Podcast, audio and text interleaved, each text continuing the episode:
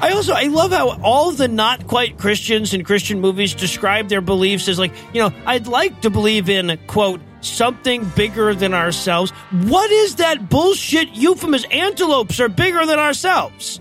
Right? Unless you're really fucking big. Well, in my personal experience, something bigger than ourselves means you have two more sentences before I cry and this date is over. So I can only speak from my own personal experience.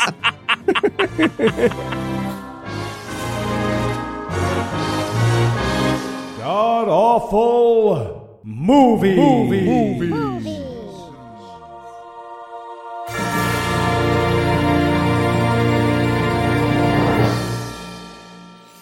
Welcome back to the Gamcast, where each week we sample another selection from Christian cinema because fuck us. I'm your host, Noah Lugeons, and sitting 700 miles to my immediate left is my good friend Heath Enright. Heath, welcome back. David A.R. White. I missed him so much. Oh my God. I, missed him. It's just it's upsetting to realize how much I missed him. Like it's so I I love him. He's like a cuddly pillow that you you know that you lost and then you just found it and it gets stuffed behind the behind the bed back behind and you're like, oh, I love this fucking pillow. Yeah, he's Yeah. that. and this What is guy. peak David A.R. White. Yeah, this uh, is like yes. the like this is like the 67 Chevy of David A.R. White. It's really really perfect. This is David A.R. White in his full PQ, PQ, PQ. Absolutely. Yeah. All right. And of course, sitting 900 miles to my northeast is my bad friend Eli Bosnick. Eli, how are you this fine afternoon, sir? I'm amazing, Noah. I'm a man whose love life has been reinvigorated by outfit stuff. what? What? The Gam streak continues. It's D- David A.R. White is the outfit stuff of Gam movies. Yep. Oh. Okay. Okay. okay, I just thought of Did you what hear you heard, and that was very, Okay. yeah, was very upsetting for you guys. What? We don't get to talk about our our sex lives ever? I'm not a machine. I'm a man. How are you feelings. doing, Noah? Well, I got a blowjob last night, Eli, so I'm doing Well, just fine. Anna's dressed as David A.R. White right now. I'm doing great. I'm doing great. Fantastic. this is the parasocial content people want. I'm, I keep trying to start an OnlyFans. These guys won't let me. So, hmm.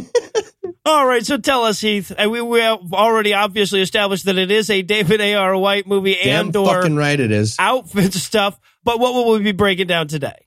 We watched Jerusalem Countdown.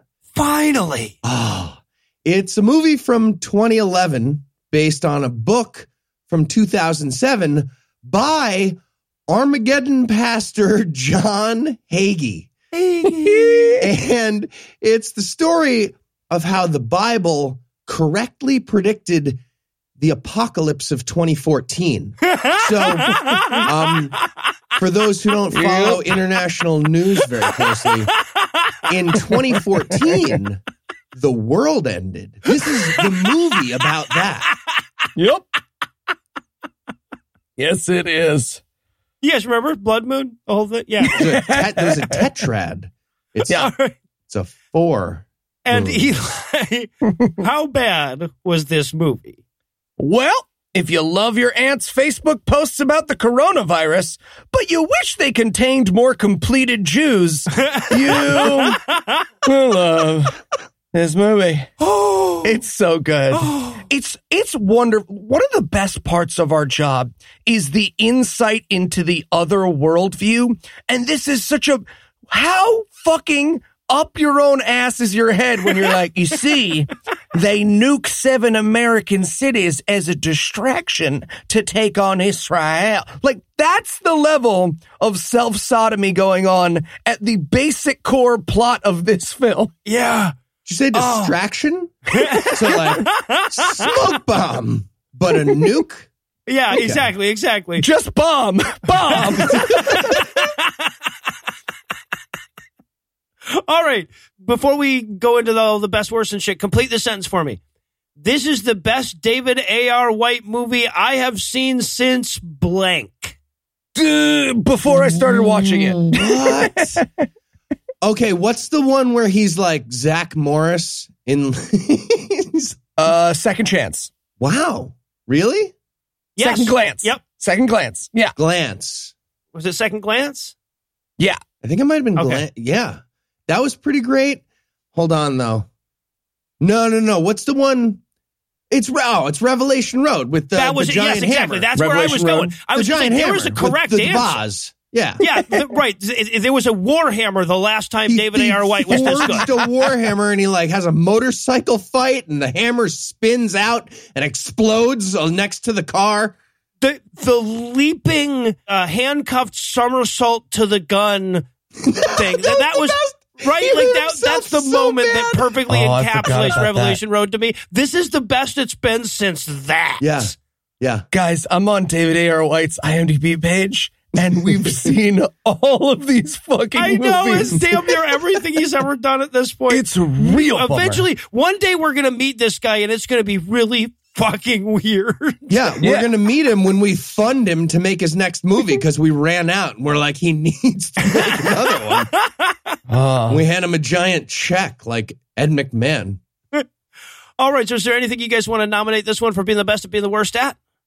Yeah, so many great, great options, but I'm going to go with best, worst, best, best, best.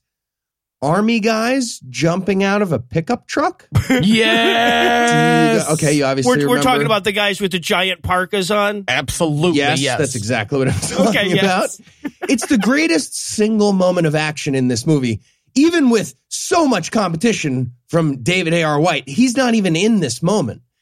So clearly, he got like two of his paintball buddies and dressed him up like with the park. It's it's like terrorist ice capade characters or something. Mhm. Yep. Yeah. and they get they get dropped off to do bad guy stuff and they fucking explode out of the back of this pickup truck just backflips and somersaults doing tactical paintball maneuvers Making they've noises. practiced noises Swoosh. Wah, wah.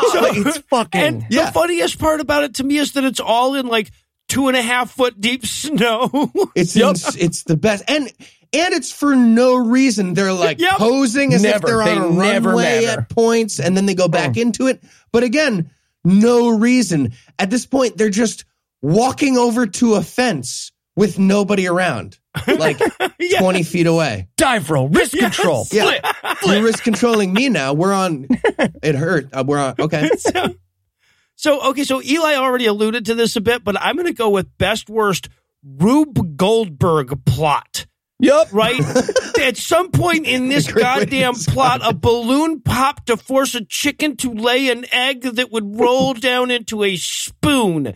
This plot has more random devices that don't work than a goddamn Radio Shack. It's like it's like the fucking moon landing hoaxers hired Heath Ledger's Joker to help Glenn Beck take over the fucking world.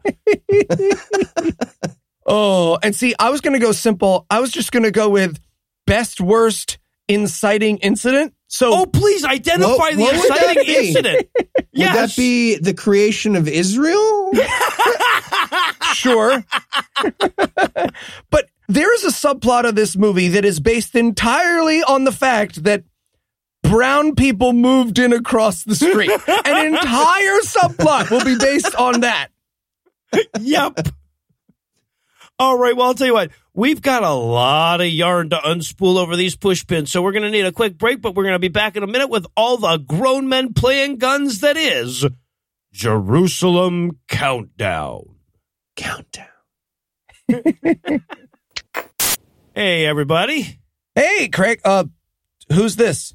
Oh, uh, this is my drunken shitty uncle. a pleasure milady I- I'm a guy. All right, why's why's your hair so long?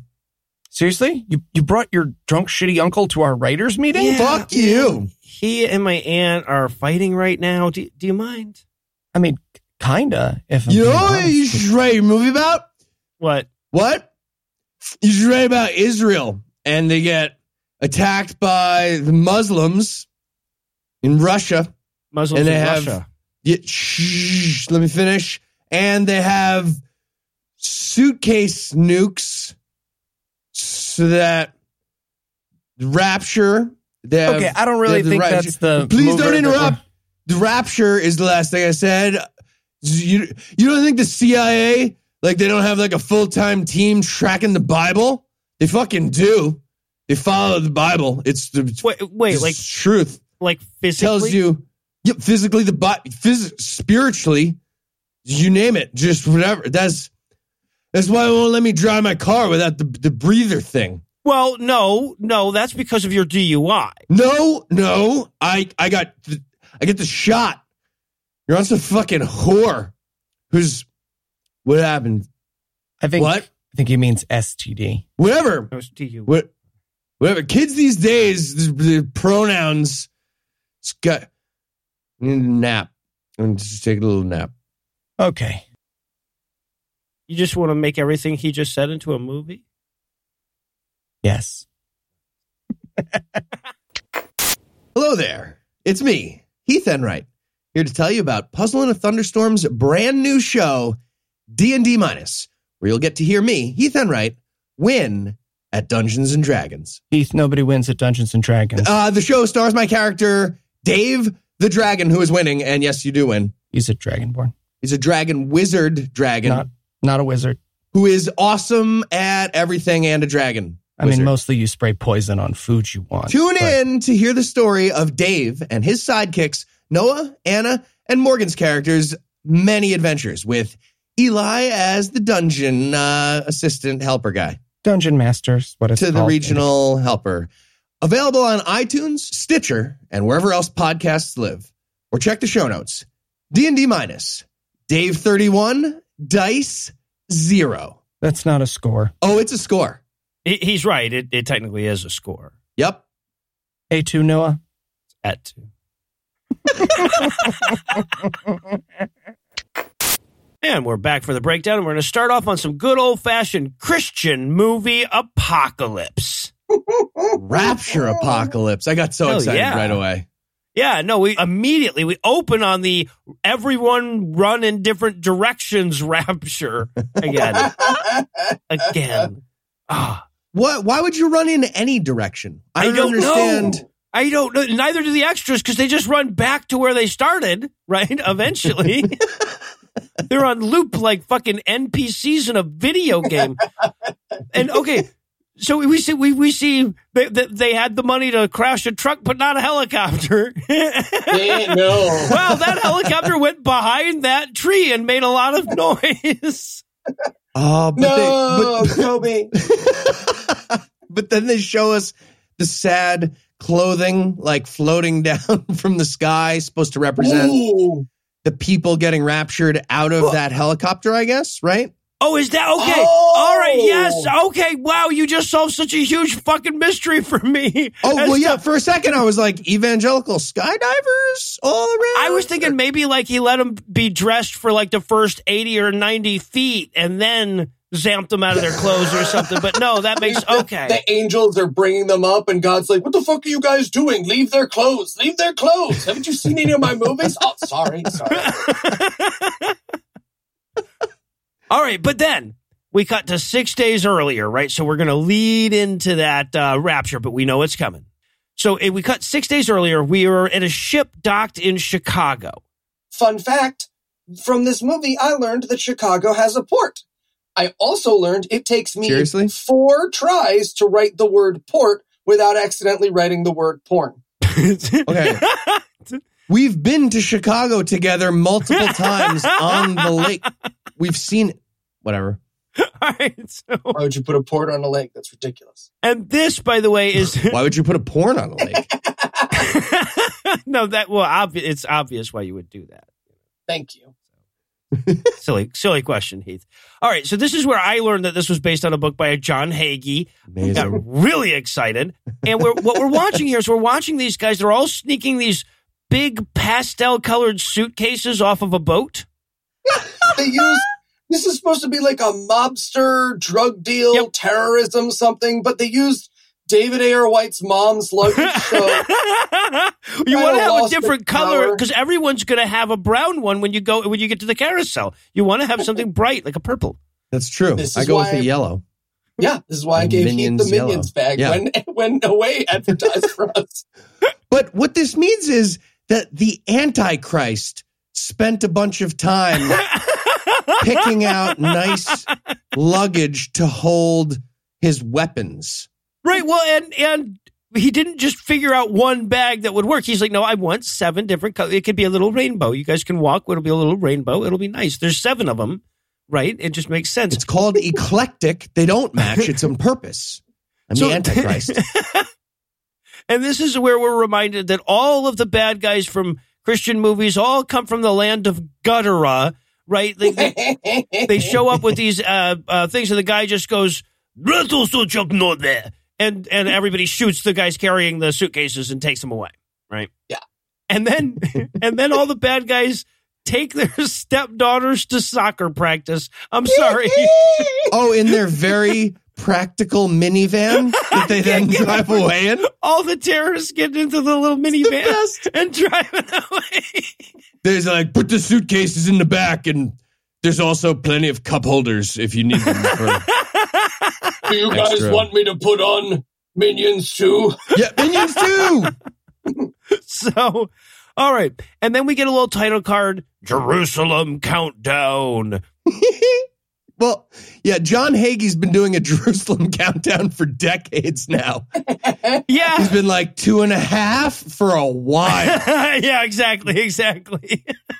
How many times has he predicted it and missed? Like eight or nine publicly Ah. with different scenarios each time. It's the best. Quite a few. Quite, I, he, I, I, he hasn't done one since 2015, right? That was his last. Oh, so he's he's batting a thousand since then, or zero, infinity, Same whatever. number. Yeah, exactly. All the same idea. All right. So yeah, and, and now we cut to uh, Washington D.C. where we have. So what's going on here? We got David A. R. White watching the news, tracking what's going on with the Middle East. You can tell by his computer. And the guy who's giving this speech, it's like David A.R. White's version of Fox News, right? So too hot for Fox News because his, his speech is basically like, look, some people don't want peace. Muslims, which leads Yes. to the single biggest threat we have. So yeah, he's going. He's like, "Hey, look, the key to understanding the Middle East is to understand that the Jews are the good guys, the Muslims are the bad guys. That's right, the bad guys." Um, this, and of course, and we we have to establish that David A. R. White is single. So we have the single guy food spread going on around. Oh, But they do it so badly. There's so okay. There's a pizza box, yeah, and there's the like stereotypical Chinese thing with the the you know lo mein with the the hashi in there. There's also a bottle of San Pellegrino, like a yes, big that is. like and like stacks like empty ones like he was binging on very nice sparkling water and, and chinese and pizza I want to talk about David A.R. White here because it's been a while since Yeah. I've seen him, and he, Oh, he really fantastic sits up in this movie. So, first of all, in this movie, he doesn't have a beard so much as he looks like he was eating a beard and got some on his face. he looks like a commedia dell'arte trope trying to pick up chicks after a bad divorce. That's, that's what you should be Okay. picturing. well my only note on him was like david a.r white looks good right now Yeah. well, that's only because we know where he's going, right? You wouldn't think that if this was the first you saw of him. So, and oh, by the way, I have to point this out because this is he's he's watching this on TV, but he's got like four screens going, like the Matrix or whatever. So and in the middle, he's got his computer. Here's what's on the computer: an FBI logo, a box full of Python script, a teeny, teeny, tiny small bar graph, the words Middle East database just in a box by themselves, no database connected to them, a list of phone numbers off to the left, that might be the database in question, and a picture of a satellite and a picture of the Earth in case Okay. he forgets which planet he's so on. so that means the fbi wrote a database slash exposition program and the screen display reminds you of your planet and that you are in fact an FBI agent. Yep, you know yes, about computers, exactly. sir. Like it's so dumb. All right, so he gets a Skype call from Brian, though, who has the files he was looking for, along with a little more exposition. Right? yeah. Basically just reciting back more stuff like, "Oh, So speaking of, you didn't. We're not speaking of anything yet. We just started. Well, speaking of, you had a wife who got killed, right? And now yeah, you're it's like grittier. super depressing. Are you not grittier now? backstory? and okay, wait, correct me if I'm wrong here, but like this never comes up again, right? I I don't think he had a wife who got killed. I think that is a picture of Eve, and we're supposed to watch him like they had a breakup. He's mourning their breakup. So That's he- I. I think you he- might be right because like he has he has a framed picture of his ex girlfriend from multiple years ago, right there. Yep. Yeah. Up.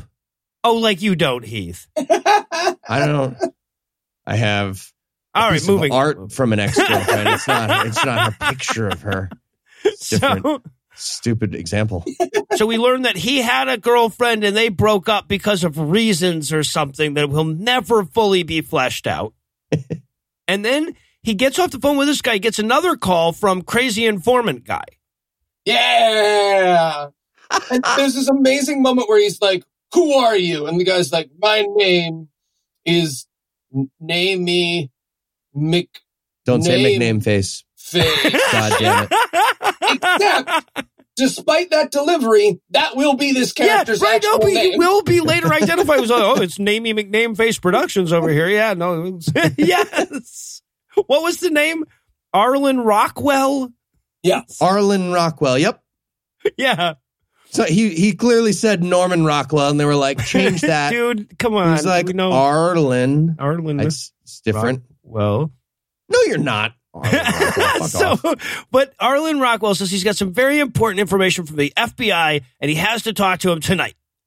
Meanwhile, in Edgewood, Virginia, the, these little title, these little subtitles keep coming up and telling us which city in Virginia we're in over and over again. So this one is in Edgewood, Virginia. We meet evil bad guy who's assembling purple laser pens, like he's going to distract attack cats with them later or something. Well, yeah, what? Oh, At this point, like they do something with it, but at this point, we're just like, all right, evil guy has his blacklight pen complete. Yep. What, Yeah. He's gonna see all the cum stains. What the fuck? What is happening?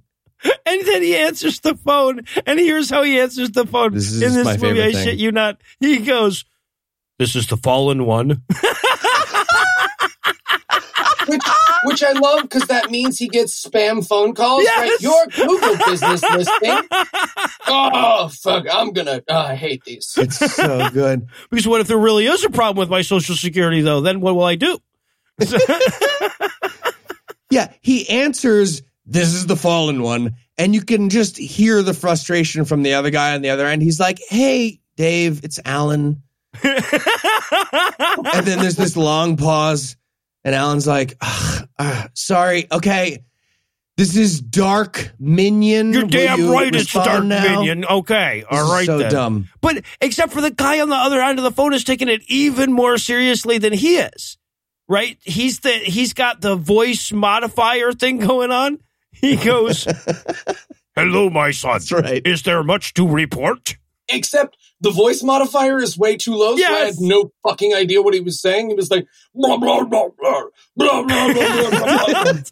God, if it had just panned over and Cookie Monster hangs up the phone, pensively bites into a cookie, this is my favorite fucking movie. I wa- I wanted Dave to acknowledge that or Fallen One or whatever to be like, dude, just, I mean, you can turn off the voice. Like, we know each other. You're not, what are you, I'm talking in my normal. How is this accomplishing anything now? I can't, uh, I can't understand you. Oh my god! So they start talking in this code, and this code is going to come back. A best worst code could have very easily been any of our nominees, and it was so bad that I, I wrote the whole goddamn thing down as it was happening. I'm like, oh, this is just delicious. I had no idea they were going to bring it back, but I have to point out one line in it, which is where he says, to, where the fallen one says to the guy with the voice modulator, he goes, "The stork is delivered." Are you So, you sure? sure, pretty sure you got that backwards. That's, I mean, wrong, but that you didn't even get the wrong thing right. Wow. And doesn't, right after that, he says, we're awaiting the Decalogue from Yep. Mother. From mother. And the movie's convinced that Decalogue is code, but it's not. That's the ten, everybody knows that's the Ten Commandments, and they're using it's so dumb. Yeah. Yeah. Uh, well, but okay, but it's it's one of the many things that this movie puts in, going like, oh, if he was a Christian, he would have known, you know, or something like that, because they assume that we don't know. Right, because there's All no their Christians at the NSA. Yeah, right, or the FBI. Yeah, exactly. All right. So now we're in Jamestown, Virginia, right? And and David A. R. White has gone off to meet with Arlen Rockwell, who is apparently a smuggler. I have questions about his house. Does he have, and I see we all have notes on this, so this is very important, a TV tray full of nail polish next to his chair? He That does. is my guess. He does, and it's a lot. It's a lot of different nail polish. He also has a lot of soy sauce, multiple options for soy sauce, it appears. Yep. And it's another, he's been on a bender like David A.R. White from four because he's also single. But th- this time, the bender was peanuts. It's like empty jars of peanuts. It's so ridiculous. He took the death of Mr. Peanut really hard. I okay, so yeah, so they have this bizarre conversation where like the guy keeps hinting at shit without saying it. He's like because because he's class he's obviously the guy that's going to get killed at the end of the scene before he can give out all the information, right? So he's trying to give as many clues as he can before that happens. He says to David A. R. White at one point early in this conversation, and I quote, "Did you know that Iran is poised to control the flow of oil through the Straits of Hormuz?" A fucking court, Um, dude. Yeah, Are, have you ever seen a map? I did know that. Like, is that the question? yes, I knew that. They are. He also has a great moment where he goes, I'm not a bad man, but there are some things I won't do. I wrote in my notes, like button this shirt, for example. he says at one point, Iran is at least as much of a threat as Hitler. I'm like, well, now, right? Because Hitler's dead.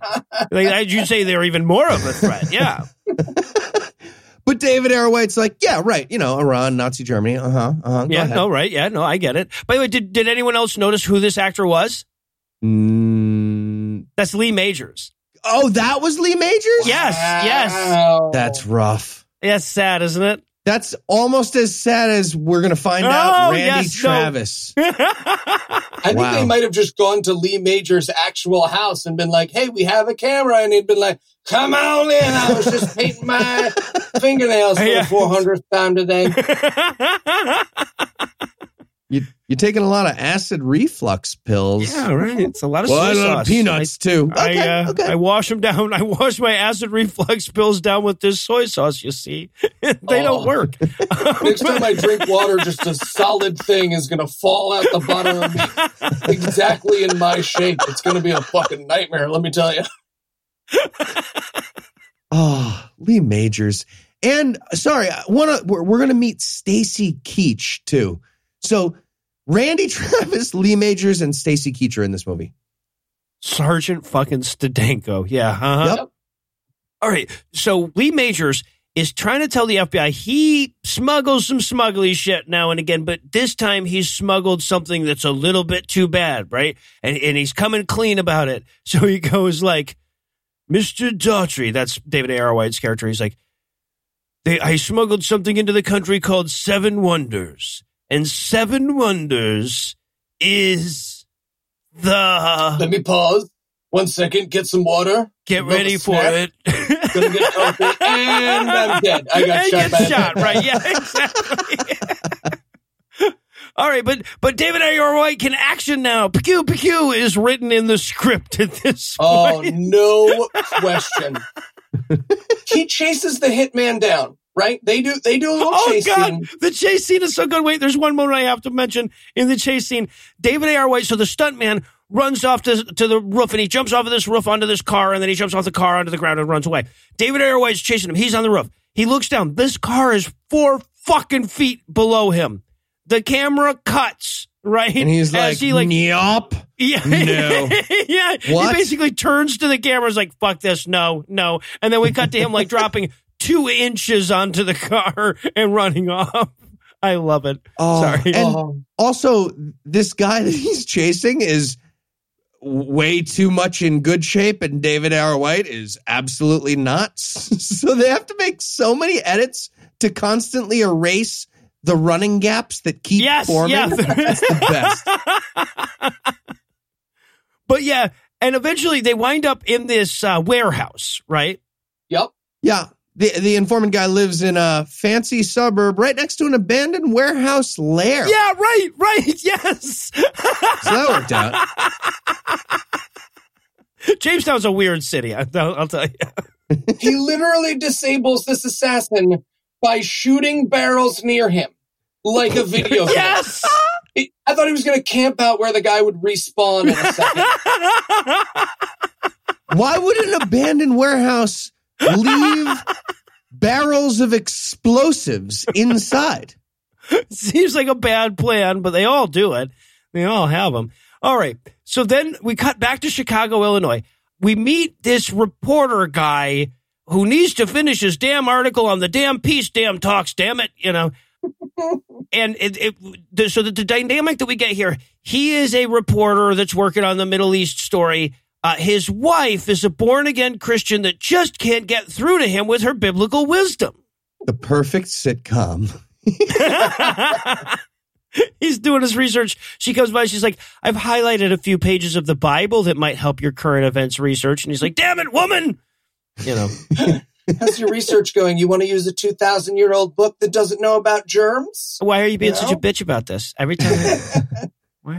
She also explains to him about the prophecy that's in the Bible. For instance, did you know that the Bible predicted Jews going to a place? Oh my fucking yeah! She's like, listen to how not insane I sound when I explain this. It just starts going off on all the prophecies in Ezekiel that have come Ezekiel! true. Yep. Oh, Ezekiel. I have no metaphor. yeah, right. have no Ezekiel is like Ezekiel. Yes. It's like it's, it's like being like, oh, okay, I don't know my way around politics. Well, you know that guy who lives out front of our building who will throw you his poop at you if it's his birthday? Well, I've invited him in to help with our discussion. Shaggy Randy, what do you have to say about this? Yeah. Okay. So now we cut to Langley, Virginia. I, if, so they keep putting up the names of different cities that are all within like two and a half hours of each other to make it seem like this movie's going on all over the fucking place, I guess. But this is where we're going to meet A, love interest, right? Eve, and B, country music legend Randy Travis. What? How?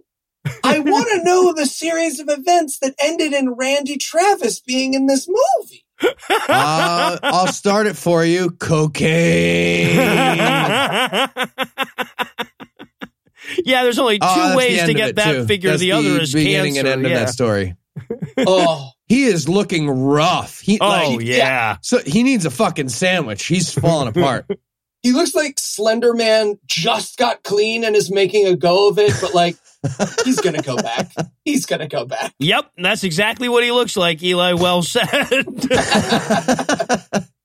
Again, once again, you don't have a metaphor. All right. So he is the CIA agent that's being a little coy with the FBI agent that wants to know why people will die in the Middle East or something. Right. So Eve Eve goes up to him and she's like, "Hey, Jack, sorry to, you know, interrupt your smoldering rage whiskey, but um, Muslims are Nazis. Uh, I think we can all agree on that. I will need some information about that. Also, are you the Sham Wow guy? You have to tell us. so yeah so he hands her some information but not the information she needs damn it and then in the parking lot eve runs into this mysterious guy now i'm gonna go ahead and tell you i'll spoil it this guy this white american guy with very clearly an american accent is the head of mossad Wait, he, he was yep yeah. and her father okay. I didn't catch that. This he was supposed to be okay.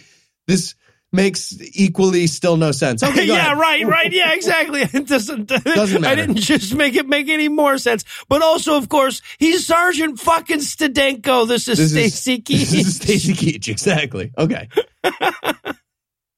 But yeah, so he pulls Eve into his car and he's like, Hey, I, I needed to tell you something super quick, uh, very important information that was just uncovered on that case that you're working on. Jesus is the king of the universe and you should turn your life over to him and he loves you very much.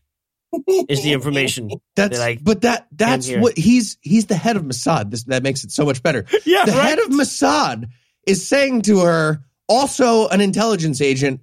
Uh, so I realized that the Bible is complete literal truth. So I flew here to the U.S. to make sure U.S. foreign policy reflects that Yes. now on. Yeah. This is important. Yep. I really need more spy movies with a proselytizing deep throat. Like, this is a real, there's a real opportunity.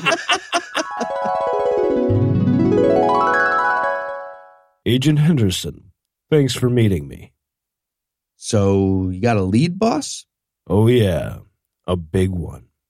Oh, uh, it's Klemeski, isn't it? Damn it. Should have known. Never trust a Russian, right? Okay, okay uh, this is far more serious than that, Agent Henderson.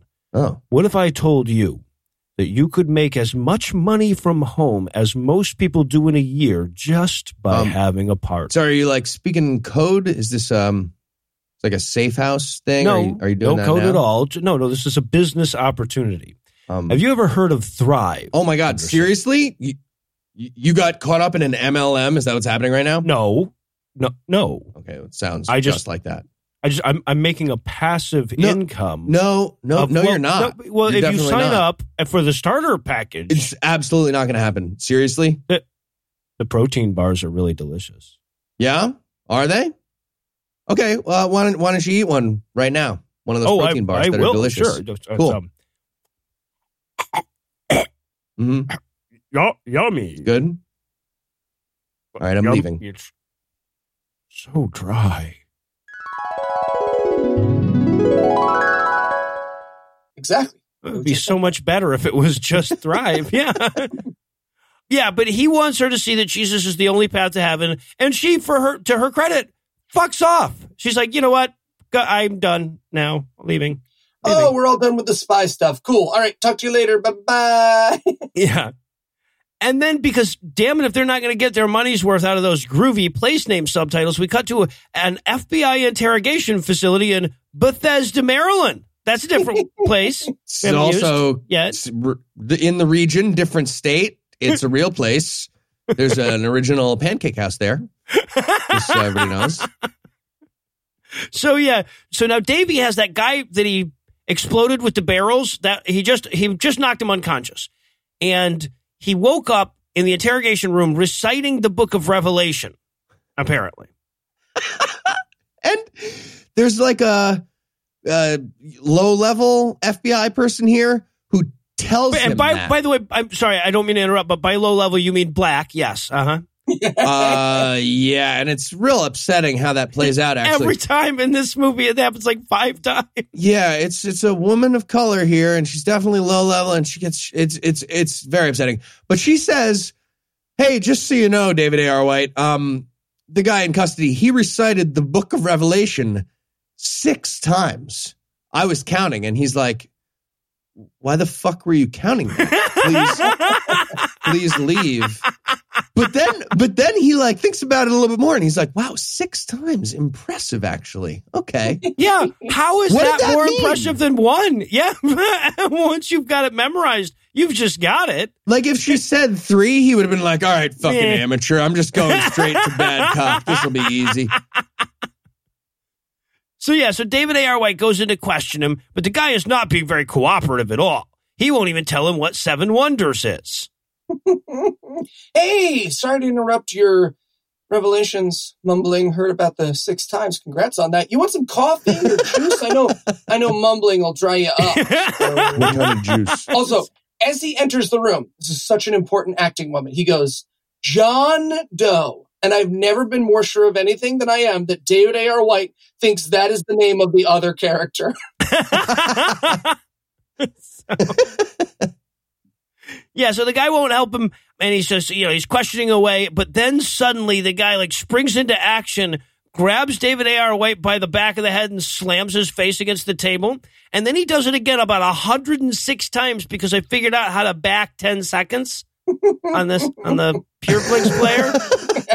So Oh, I was over so mad for a second. I was like, did mine fucking skip? What? I only Mine came did. once. I could have come 106 times. I mean, Yeah. I did anyways, but It's so good. Yeah, he just basketballs his fucking head off of the table and then starts to run off. But just then, Eve, the mysterious love interest that broke up with him slash died earlier in the fucking movie or whatever, shows up and saves his ass. Right, just before the bad guy can escape. From a holding room in FBI headquarters or wherever they are. Yeah. Yeah, right. Yeah, right, right. Into the gr- great wild beyond. So, okay. Meanwhile, back in Chicago, reporter dude is is watching this movie's Benjamin Netanyahu. and Right, again, right. this is the this is the too hot for Fox News guy, and now he's explaining to us that they can't agree because so-called compromise involves Israel doing anything, and Oh that my- is fucking untenable. God, Yeah. this was a hard one to listen to. Actually, This, yeah, this was pretty rough. At one point, he says, Yeah, we gave up land in 1948. no. And I was like, Oh, really? What else happened land wise with Israel? Yeah. so you know, England gave up all of India. I don't know if you guys know that or not. It's a, a lot of land. This land. is this moment where he's like, every time we give up land, it grows terrorists. We gave up Lebanon, we got Hezbollah. We gave up Gaza, we got Hamas. And I'm like, yep, that's what's happening. Yeah. I don't think those groups popped up because of the land that was given. No, I don't think, don't think that was the focus. so, And he finishes by saying, we're the only country made by God. what? I'm just, I, I'm, excuse me, sir, but I have this high school textbook from Texas that would beg to differ. Yeah. right. Meanwhile, ah. Ninhursag of Mesopotamia just throws the remote at TV. It's- motherfucker. Fucking Mesopotamia has no more land to give, assholes. All right. Yeah. So he finishes his whole like, no, actually, if anything, Israel has been too generous. We've had complaint speech. oh, and then we get a, a very quick moment of the, the fallen one. Remember from the phone call? He's preparing a bomb, but What? they didn't have C4, so they just used clay. so, Oh, is that what he was doing? Yeah, I wrote evil guy is making those ASMR videos where you cut soap. I said he's making something out of clay. I bet it's a dreidel. Oh, I, yeah. I thought he was just like playing with clay. Just like Lulu Lou doing fallen one stuff with clay. know. Gumby. All right. So now Eve is uh, filling in Davy. Like, oh my God, this is such an awkward way they come back on this fucking scene. So she's filling Davy in on all about all the stuff she knows about the, the guy that he explodey barreled earlier, right? Yeah. Her opening line is, he's a spook. Uh, maybe find a better Mm. phrase to refer to your only actor of color in the movie. I, I honestly, I think that fucking David A.R. White got excited when he learned that he got to use the term spook if he made that character a CIA agent. Yup. Right? Oh, he's Very like, oh, oh, oh, if we have him in custody, we could call him our spook, couldn't we? Yes, David, we could call him. I also love to, like, over and over again in this movie, everyone is like crazy sexist to this character, Eve, Yes. but the movie is completely unaware of it. It is the only through line that this film has. Yeah, like everybody's constantly like, you know, you could smile once in a while, and the movie's like, the, the script is like, well, she could smile once in a while. I mean, I, really. Uh, but this is where we're going to get their backstory and why they broke up and why he was brooding at her picture. Are we though? Well, yeah, because he's like, "Are you still mad at me about The the backstory? thing?" And she's like, "The time you you killed a bunch of people? Yeah, man, I'm still mad about that." And he's like, "No, it was a good tip." And she's like, "No, it was a bad tip." And I just wanted someone in the movie to be like, "Was it true?" There's a way to tell if the tip is true or not. Was it that he killed a bunch of people? I, I got that he like made people stand outside in the rain. I, I feel like they weren't exactly in a clear. She was like, "You evacuated a building in the middle of a hurricane," and he was like, "It was a good tip, damn it." And she was like, "No, it wasn't." I assume people got more than wet. so, Several colds, like serious colds, like it lasted a while. It was a cat too, but still, it was very uncomfortable. All right, so now uh, we get this great, amazing moment that's going to be pivotal to this film. Reporter guy is about to sit down and start his story on those damn peace talks, but then he notices that the people moving in this uh, house across the street from him are brown. Yep. By the way, as he's typing and watching this, he's being stalked by the technically not the Halloween theme, so you can't. Oh, it was like half a note away. They would just go flat every fourth note or something. Yep. Merry Christmas. But yeah, but the evil gutteranians are moving into the house across the street. Yeah. And I just want to say to the Gutteranians, maybe fucking one, two, three Maple Drive wasn't the best hiding spot for your terrorist cell and suitcase nukes. but this is where we get the true message of the movie snoop on your neighbors because they're probably terrorists. Yeah, uh-huh. Yep. He, and he's looking out the window and he's watching them just unload their like we're gonna find out nuclear weapons in the middle, like right under a, a a street light, just taking them out. And he goes, he's looking out the window. He goes, "Those are ammo crates. Nobody else in the room. Just, yeah. those are ammo crates." I said that to myself. I out said loud. to myself, yes. Did I say that out loud just now? Am I? St- I'm How talk- are you guys is a lot. enjoying the movie? All right. So then we cut over to Norfolk, Virginia, totally different place, new place, wide ranging film. And Eve and Davey are going to go have food on a boat from a Russian who knows the plot. So he's going to fill them in, right? It- it- it- basically, this is the guy that David A.R. White knows that knows the information, who gives a fuck why. So he, he they show up and he's making food. First, he's got to like slather Eve with a bunch of sexism again because it's this movie, right? God, and he like wet kisses her hand. It was so rough. Ugh. Yeah, but then he explains to him that those suitcases from before have nuclear weapons. And fucking David. White goes, Wait, are you telling me that Rockwell smuggled in seven nuclear weapons into the U.S.? And he's like, No. I'm, I'm telling you that they fucking smuggled in nuclear ones. Nuclear, as in other relating to the nucleus, not the nucleus. You know the word new. You know the word clear. You don't know them together when they're next to each other. What the fuck? All right. Let's have um, attacked. let's have Eve say it now. Does she know how to say it? Nuclear. No, you add, wow, you made it more even than he did. Definitely not. And and when he breaks this news to him, he sets it up so well. He goes, "Do you know what would happen to cities that got hit with these bombs?" like, is it explode? Why would they not know that? And then he Oh. goes into all this I don't get the detail. He's like, they would their flesh would melt and it rip up like explode. Well, you, no, I was going to do a whole yeah. I mean explode, yeah, but I was going to do a mm-hmm. thing. There would be And- fires and you know explode. If it- fire would be explode. Yeah, it's fucking explode, man. But then he keeps he he keeps explaining like, yeah, an explosion, obviously. But he also adds like, yeah, blows up the whole city. Also, uh, you didn't let me finish. Uh, some chaos and unrest, you know, psychologically Yeah, yeah. afterwards.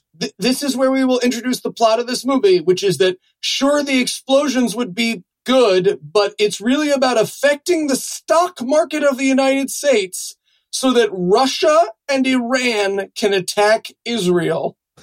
because of our stock market problems vis-a-vis the nuclear weapons. Yeah, he's like the whole purpose is the disruption of the American government. I'm like, fuck, you could do that with Twitter. I mean, why would you go so much trouble? You're going to be clear, no, no, let me explain it one more time. Eh, the the nuclear bomb goes off. You guys got that Mhm. right? Yeah, right. No explosion. Explosion. So nuclear explosion, you know, melty. But now the the stock market goes down. People are on their phones, on their E Trade apps, and we attack Israel. And I'll tell you what, if you think that seven suitcase nukes to distract the U.S. from an attack on Israel that leads up to the biblical apocalypse was all the plot that this movie needed, you are underestimating John Hagee. So we're going to pause to make more room on our plates, but we'll be back in a minute with even more Jerusalem Countdown. And to the tooth gods, we offer uh, this big league chew. To the tooth guards, we offer this bag of wine gums. Hey, guys, what you doing? Oh, hey, Noah. Just making our monthly sacrifice to the tooth gods. You know how it is. Yep. Got to keep our chompers in good working order. Guys, Doing a there- sacrifice. There aren't any tooth gods. If you want healthy teeth, you just need good habits. Mm, what kind of good habits? Brushing for two minutes twice a day and flossing regularly. The, the dance? The floss dance? Because I do that pretty regularly. No, the stuff with the string in your teeth. Oh, eh. Seems like kind of a hassle, Noah. Well, Quip makes that simple. Starting with an electric toothbrush, refillable floss, and anti-cavity toothpaste. Quip's electric brush has sensitive sonic vibrations with a built-in timer and 30-second pulses to guide a full and even clean. The Quip floss dispenser comes with pre-marked strips to help you get just enough. Plus, Quip delivers fresh brush heads, floss, and toothpaste refills to your door every three months with free shipping, so your routine is always right. Did you say it comes right to your door? It sure does. Join over 3 million healthy mouths and get Quip today, starting at $25. Hey, that's a good price. And if you go to getquip.com slash awful right now, you'll get your first refill free. That's your first refill free at getquip.com slash awful. G-E-T-Q-U-I-P dot com slash awful. Quip, the good habits company. All right, Noah. We are in. I guess tooth gods are pretty silly, huh? They sure are. My teeth. Okay, uh, you know what? Maybe we, we do both, like just in case, right? Yeah, no, what's the harm? My tooth got struck by lightning. Yeah, light, lightning, we saw. Can we just end that on Pascal's wager? Yep. Good evening, everyone. Welcome to the Evil Chamber of Evil's planning meeting. Muslim, Muslim, Muslim, Muslim. Yes, yes, Muslim indeed. So, just to be clear, our great plan to take down the nation of Israel is in full effect. We have transported the seven suitcase nukes to America. Once they are activated, we can finally attack Israel. Muslim, Muslim, Muslim, Muslim. Oh, I see a hand up. Yes, question. Yes, uh, just just real quick. Um, I, I, I'm just thinking through it. W- Why don't we just use the suitcase nukes just on Israel, just directly? Yes, that is a Oh. good question. All good questions. Um, Mm. because then it would be all like you know, radioactive and stuff when we take it over. Oh, right. Okay. Okay. Sorry. Right. Go Uh, sorry, sorry. While we're at it, Yes, yes. uh, if we nuke seven cities in America, they won't go to war with us. exactly. Is the plan? Mm. yes, right. Because we've nuked them. Okay. Uh, but what if they do? Yeah, seems like uh, if anything, they, they, they'd make us a priority at that point. Well, then we'd be it'd a lot of attention. Then, well, Seems like if, it. Yeah. if we, you know, you guys, you, plans are really hard. Okay, and all you ever do is you come in and you poke holes in my ideas, but you never come up with anything of your own. So, what do you have? Well, I said huh? nuke them Uh, directly. well, I have ideas. Oh I yeah. Okay. ideas. Well, like what? Like, give us an idea then. Uh, what if you cut a loaf of bread and put soup in there so that you could have the soup right Um, there?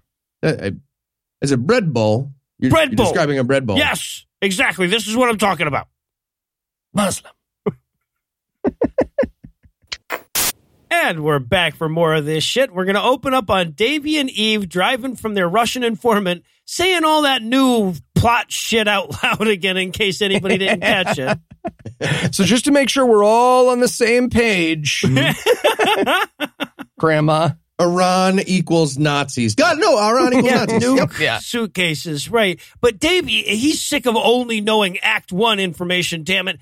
So, like, she knows more than he does. So he pulls over and threatens to kick her out in the freezing cold in the middle of nowhere on the highway if she doesn't tell him classified information. so she does.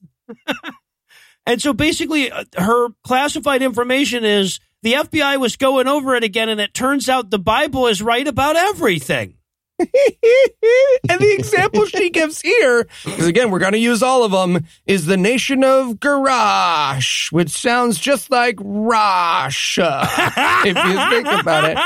And They- they it's do. worth pointing out that Garage has been every country that Christians who live not there have ever wanted it to be It's since forever. Gog and Magog. Yeah, exactly. Yeah. Exactly. And uh, he says, she says, well, according to Ezekiel, and I started dancing. Ezekiel, time cube of the Bible, the man who ate a scroll and fried poop bread in his book. Right? Yep. She says, according to fucking Ezekiel, Russia and Persia are going to form an alliance to obliterate Israel. I'm like, I'm sure I would have remembered that in Ezekiel. Real quick, can you point to the country of Persia on this map for me? Now, they've- in they've got a today's gulf. time. I know they have a You're- gulf. You're pointing to Jamestown, Virginia. You're drawing a cat? Okay. Okay. All right, so the fallen one guy gets a call that the other CIA assassin that they sent after David A.R. White has been arrested, right? And then fucking Mossad guy catches up with the Stacy Keach catches up with Eve and Davy to like fill him in on yet more plot material. Sorry, it makes it so much better that he's the head of Mossad. It does. It actually does change something. It just makes it so much sillier. This is amazing. Okay. Yeah, Yeah. so she calls him up and she's like, "Hey, it turns out that your spook that you have in, in custody, spook, spook, spook. We're allowed to say that word when we're talking about a CIA agent. Is actually he has a sister, and that's where the next scene will be. and just to be clear, the code from the bad guy to the Yes. fallen one was the sister's bedroom needs to be cleaned. Air fucking tight code that is. Was sister code for sister in this? it's just it was code for sister. You you didn't want to. Okay. so, yeah, all right. So Davey goes back to interrogate that guy again. I wanted so much for him to have like way more handcuffs on this time. That was- that was still the regular Let me number. ask you one question about your sister.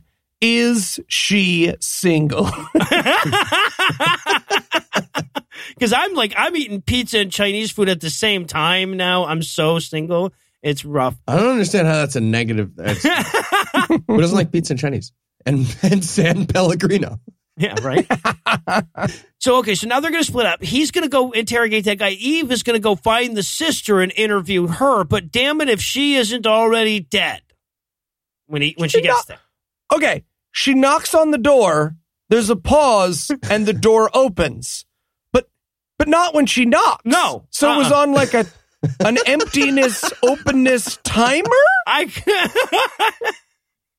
so and then while uh, Davey's interviewing the guy, interrogating the guy, he's like, "Hey, I so, see that you have a lot of missed calls from this number. Let me call it real quick." So he calls it, and wouldn't you know it, the phone next to the dead body starts ringing, and it's Eve and it's Eve and Davey talking to each other, and they're like, "Well, this is awkward. We know each other's numbers."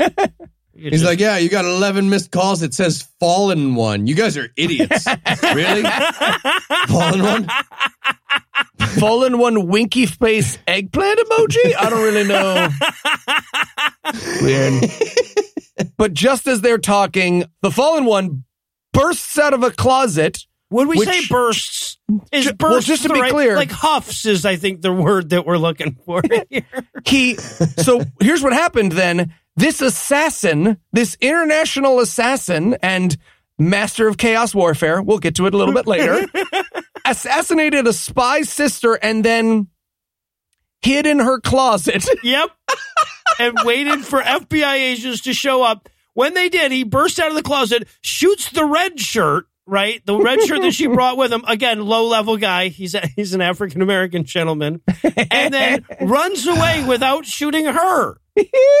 Not only runs away, but there's like a little down the stairs chase. And when she gets outside, he's not directly outside of the door, so she instantly gives up. Yeah, right. Yeah. It's like, ah, oh, he made it outside. That's that's base. We called that earlier. Yeah. We called it. Outside Damn is base. I'm not even allowed to go out of the yard. Standard FBI. We make Yeah, right. But this this CIA assassin, we've established that this guy's supposed to be the super assassin. We'll we'll get back to it and establish it some more later. had the drop on these two people and managed to kill zero of two of them. Well, actually, I guess eventually the black guy dies, but yeah, not not a great super assassin. And he set up a weird, like, delayed door opening device of some sort also. Honestly, I didn't plan the closet. I just You I did? spent like Okay. 45 minutes on the delayed door. I feel like thing, a and delayed door would take a while, right? Yeah, no, there Okay, was so you- strings. You got done with that, and then you just dove into the closet at the last second. yeah, you know how? Yeah, exactly. It's a front end, back end of the Right. essay situation. When did you guys agree on that outside was base, though? When did you talk it through? like a different day? All right, so now we have my favorite scene in the goddamn movie. All right, it, this is a minor scene that actually could get cut. Nothing would be missing from the movie, except this is a Christian movie, so they have to keep this one. This is the scene. It's like the next morning, and the reporter is having that awkward. I should have listened to your biblical prophecy conversation with his wife. Right? Which, again, to be clear, he now believes that because his neighbors are Muslim. Like Yeah, because we, the people- movie viewer, know that there are suitcase nukes. But he's just like, I saw brown people moving in across the street. I'm sorry I didn't listen to you about the biblical flood. Yeah. That's those are his exact words. He's like, "Hello, wife. I'm a real journalist. I'm very sorry that I didn't listen to you. That Noah's flood is literally accurate. Ah. this is marriage. This is like this is what you have to do. This conversation is fucking amazing. First of all, we should acknowledge that her her robe is tied as though she's uh, afraid that she's going to show some throat. Right? really it's, it's like it's tied as though she's trying to strangle herself from it. And then so and then the husband goes they- they're arguing about why he hasn't become Christian yet, right? And and the husband stops and says, "Look, obviously any objective person would agree that being a Christian has made you a superior person to a non-Christian. there is no disagreement on that. I just haven't decided that I want to be as good a person as you yet." Yeah, you've changed, he says. Yeah. You almost never want to do outfit stuff. And the theme, it's always the same. It's always shepherd and stuff like that. Come on. And the wife goes, she says, look, believing in God or not believing in God are both equally leaps of faith. And the husband goes, I agree with you because Christians wrote this. That's right. I'm sorry. I'm apologizing because I don't believe in the literal flood of Noah. I'm sorry. Yep. then she goes, she goes, do you even believe Jesus existed? To which he says, and I quote, Yes, of course. There's overwhelming evidence. Billions of people celebrate Christmas and Easter every year. Did you know if you stack all the recovered manuscripts of the New Testament on each other? It's literally what I wrote. Yes, I know how tall the evidence is. I've read the case for Christ. At one point, she goes, Well, if Jesus wasn't the Son of God, why did they crucify him? I'm like, Wait, are you saying all of those slaves along the Appian Way were the Son of God? Hold on, that, that changes everything. And then she says, Oh, maybe you just need to ask God to reveal himself. And I wanted him to be like, Oh, okay. Uh, God, ready, go. Yeah, right, right. No, God has vampire rules. You have to Whenever invite him in. It's weird. It's weird that God would have rules, actually. that Yeah. you would have to. Why do these movies always think that Jesus is a pushy timeshare sale and atheists are undecided buyers? Yes, like, right. ah, I do love Denver, and they did give us lobster. I'm, I'm just not ready to commit to going on that same vacation so many times. It's weird that you don't get to pick your week. Is it weird that you don't get to pick your week? Wait, hold on. So you're saying if we got like a few people under us getting like sub Jesus, we'd we'd be making money. We'd Uh, be we dumb really We can't to. afford not, not to be. Christians. All right, so now we cut over to Davy and Eve. Davy is showing up at the spot where her partner got shot, right? And Oh he's my trying God. to cheer her up by telling her to rub some dirt in her dead partner. It's amazing. Okay.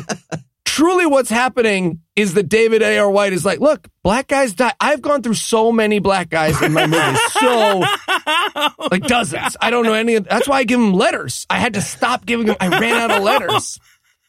You seem, you seem bummed out, but you shouldn't be. Yeah, and then he has a bit of an "I told you so" moment, as she cries over the corpse of her dead partner. Well, yeah, because she's like, I had a hunch and I didn't follow it. But she didn't have a hunch. What actually happened in the scene is that she felt the teapot and it was still warm, so she thought someone might still be there. That's not what hunches are. That's evidence. Well, also, she had just seen a dead body. So Yeah. you'd have a hunch about a murderer after that's not a hunch though. You just it's a dead body. There's a murderer, maybe. So, all right. So then we cut over to the reporter typing to, again, literally one note away from the theme from Halloween. Um, yeah. So he decides he's going to go check out those suspicious brown people next door. so he starts Googling who owns the house, and it turns out it's some holding company in the Cayman Islands. What? It's literally Cayman Island Trust and Holdings LLC. yeah. It's like the Pan the Panama Paper Company. you know? yeah, right. Right. Guys, So- I checked. Cayman Island Trust and Holdings LLC is available. We Oh. can snap that shit up. I thought Wilford Brimley was about he like he was gonna drop out of the ceiling and beat him up. It's like right out of the firm. It's so not subtle. All right, so we cut back to Davy and and even they have to have that weird conversation that every Christian movie has, and they're like, "Wait, this is leading up to the apocalypse. Why are we trying to stop it? It doesn't Yeah. make sense." It's like, oh, right. what if this is God's plan? Then we should probably help the terrorists. I'm not. I feel like I lost the I guess plot.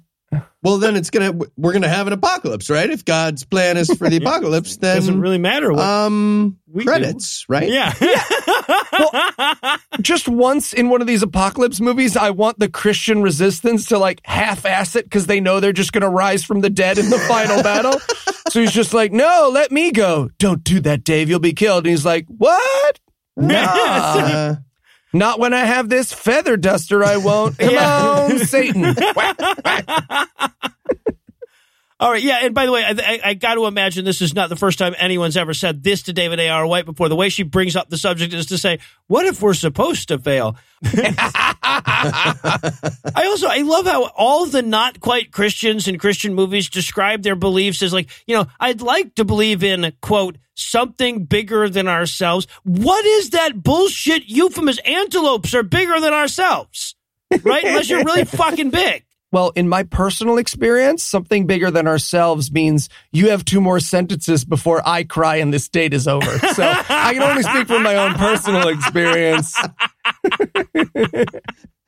Oh, oh, this is also where we learn that Eve is a completed Jew. Yes. Well, Yeah, Eve's well, her dad, dad is a is. completed Oh, that's Jew. right. That's right. Yes. Yeah, exactly. She came from a family of completed she Jews. is an incompleted Jew. She's the least Jewish looking person since Heath Enright, this Well, actress. Or since Stacy Keach. you don't think I look? uh I've been told I look like a Jewish person. really? By another Irish person as an Um, insult to start uh, a fight? It was by a Haitian woman who was my boss at a restaurant. Was this when you were a drug dealing lunch lady? No, it was after, uh, uh, not the lunch lady part. So, and this is also where she explains to David A.R. White that her dad is the head of Mossad. which is so crazy. this is so in- it's like oh I should probably tell you my dad is the president. Like that's not a thing you can hide. And there's a moment here where she turns to him and she says, you know, she's telling him about her dad finding Christ and becoming a, uh, a Jew for Jesus or whatever. And, and she turns to David A. White and she goes, do you believe that Jesus died for you? And he's supposed to be an atheist at this point, but David A. R. White, the human being, the actor, cannot bring himself to say no, right? So his character just goes, I don't know. Not, not so sure about that. Yeah, Scene. like he's gonna get up to heaven and talk to St. Peter and be like, okay, to be fair, I said I don't know, which is yesing. If you think oh don't make me go back to earth and be me. Ah. Ivanka Trump, come on. ah. So, and then we get David and, and Eve, they go to see Randy Travis because he's not being straight with them. Tell us everything the CIA knows, right? Tell us everything you know. Like, how come you look like Michael Fassbender's head got transplanted onto Christina Ricci's body? I just, I love, this is how FBI CIA liaisons go in their minds, right? You just meet some dude in a bar and whisper the classified bits. I wanted them to acknowledge that too and just be like, hey, man, this keeps happening. You, you say you work for the CIA. Do you ever work in a CIA building and not this restaurant with yeah, this right, right. rage whiskey table? It's fucking noon, man. Like, when do you go to work? So, and like, yeah, and then he won't tell him. He's like, yeah, you know, this is classified stuff that you're asking me about. So Davey threatens to rough him up. this was my favorite part of the movie. He moves to the side, and there is a, okay, I'm going to say, little Italian boy from the 1920s movie about the Bronx um, behind it. Gnome. I would say gnome. Gnome. Yeah, there we go. He's there like, go. get your hands off me. You see that gnome that I revealed? He's with me. So, but he wants to know what the revolution of God is. And what the revolution of God is, is the Illuminati, but they can't use those words or they'll sound as dumb as they actually are. So they came up with revolution of God. It's a group of secret antichristy people who are going to take over the world. Right? And the fallen one, this is about to be Noah and his favorite part of the movie. Oh, movie. fuck you. what is the fallen one? The fallen one is, quote, a psychological operations expert in chaos theory and non traditional warfare. Yes. Okay. Okay. Um, so Because so that's full confirmation. This movie and everybody on it thinks chaos theory is the theory of spreading political chaos. Making shit chaotic. That is what either John Hagee or David A.R. White or both think that chaos theory is. He's an entropy operative. You're an being- entropy operative? Is that what you said? oh, teacher comes in the first day of class. Everybody, rip out the first chapter of your book. Good. Throw that Now- shit around. You've all graduated my class. Thank you for attending Chaos 101. Next week, Chaos 102 will be ripping out the last chapter Yeah, of the book. No, that's organized. You Amazing. fucked it up. All right, so now it's time for David A.R. White to meet Mossad Dad, right? So they, they walk out of the bar that Randy Travis is in. He's like, hey, now you sit in my truck and I will fill you in on yet more convoluted plot mechanics. Question Does Stacy Keach, the head of Mossad, live inside a limo when he's in the United States? So, so far, Much, much more important question. What the fuck is happening with his mustache in Thank this you. scene? What the fuck is happening? oh god, like he, he hastily put that mustache on as they were stepping into the truck, right? It's the worst mustache we've seen in any of our movies. Okay, so to be clear, the center of the mustache is to the right of his nose. Very much. Oh, yes. That's the famous Stacy Keach cleft scar thing. Is, is that what that is? That's I'm pretty sure. that's the Stedenko stash. Yeah. All right. I will say That's Stacy Keach. Stacy Keach's He does. mustache is definitely better at being a fucking mustache than David A.R. White's pronunciation of Straits of Hormuz. Um, He says Hormaz here, but it it, it evolves no to other things. Yeah. There's Hamuz, Hamuz, Himus. Yeah, Hummus. hum, yeah, that, that's what it is. Is they could just barely get him away from a hummus, and he said something that didn't sound exactly like hummus, and they're like, "We're gonna run with that now." That's it. We got our tank. Of Nuclear. Like, yeah, right. Like, I only knew that he was going for Straits of Hormuz because they brought that up earlier. anyway, yeah, but but Stacy Keach tells him that only he can save Israel, and it's like, wow, that's weird because you're the head of Mossad. That's literally your job. feel like that's your job. Nah, And this is where he tells him that literally he's like, yeah, Mossad and the CIA's uh, uh, prophecy department that they have, we kind of combined up. Uh, we found out that Christianity is the literal truth. So, you know, keep that in mind as Super you fucking awkward. I got to this. tell you. and he's does he he claims that the Six Day War was in the Bible here, right? Yep. Mhm. Yep. Where what when was that? It's in the Bible. It's just in there in general. In general, moving After on. the scroll eating, but before the poop eating. Yeah. Which is an actual place. There's a section. in the book That's a of section. Ezekiel. I just referenced a section of the Bible that your totally little did. aunt thinks means you shouldn't be gay because Yeah, of. right. Yeah. Ask your aunt next time she's like, "Oh, I wish you wouldn't be gay." Be like, "How much poop should I eat?" Do you think? How much poop should I bake my bread with? Hmm. How much should the CIA study Charlton Heston's filmography for prophecy? All right. So meanwhile, so reporter guy is getting even more suspicious of those brown people next door because they just keep being brown. So he goes next door to pretend that he's looking for his dog. I love it. He he brings as evidence that he has a dog a leash. yep. He says, "Have you seen my dog?" And he holds up the leash, the one that goes here. what? He was probably on the end of this earlier, is my guess. His dog. Uh, also, I need sugar for my dog, who's diabetic and lost. Guy- What okay. am I saying? But what was his plan here? He is like, "Have you seen my dog?" And he's like, "No." Do you want to check the yard? And he's like, "Yup." And then they sit in the backyard together, and he's like, "Not here." yes. Any chance my dog is in your house, but I can go alone? He likes to climb into suitcases. so, yeah, but that's it, right? He just goes into the guy's backyard and he's like, "Yep, no dog here," and then he leaves. That's that whole scene. He doesn't like find anything out there. And okay, so then also even and Davy go to the library, right, to to like research the movie's plot. Yep. To find a Bible Yes. at the li- where you would need to go to find a Bible is the library. Yep. Yeah, because they didn't want to pay for a hotel. So they're going to go look up prophecies in the book of Ezekiel.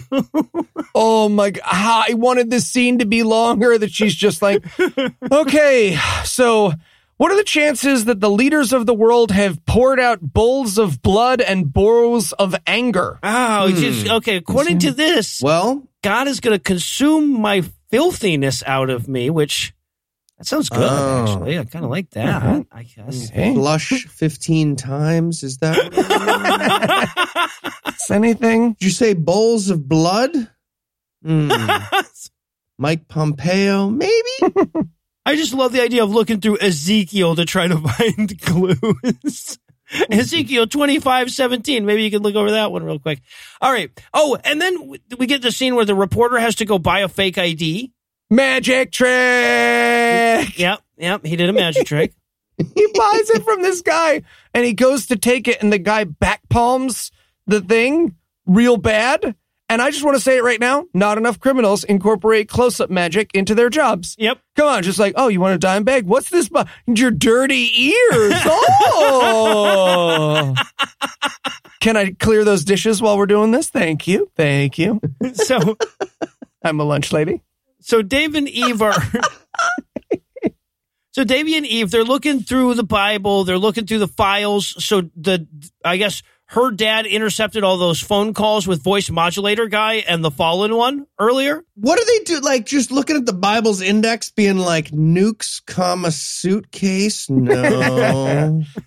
Oh, the audio setup on the screen is a, so they have logic or whatever the Christian logic is. What they've done is they've just pulled up three tracks and then turned on all the plugins for the tracks. I Yep. paused it. why?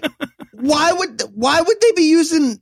Well, Why would they be using an editing program? They're Why just would you have to look at the sounds? Like- yes. yes. Like they're listening through it. One of them's be like, "Oh, can you give me some bass boost using the EQ?" for Can you cut all the ums out of this? This is this guy's really annoying. here. Then they have an iMovie window in front of that. It's the fucking best. It's the best. And they're and now they're trying going to try to puzzle out that clever code that was so stupid that I had to write the whole goddamn thing down verbatim earlier. Right? This is the part where they're like uh, waiting on the Decalogue from Mother, and they're like Decalogue, Decalogue. What does Decalogue mean? and the librarian shows up and she goes, "It means the the fucking Ten Commandments. What are you guys stupid? Are you? Are you I'm a librarian. people? I fucking love God. Okay. Just also, now it's time for the dumbest of clues the stork. Oh Jesus fuck yes. So as you'll recall earlier, they said the stork is delivered. so so, the stork, as it turns out, that very night at a port in Chicago, a German boat called the Stork. Storch. it's it's a ch. People would go right by it. Noah. Storch. So, okay, we're making code words up for stuff. You've chosen for our ship, the Storch, you've chosen stork. Yorch. Ianch? Okay. Yeah, but they figured it out. The, the Decalogue, the Decalogue is a code to live by. They must be waiting on codes. Ah, from Mother, Mother Russia. That's literally the goddamn code. That's literally what they fucking figure out. in this so good. scene. It's so stupid.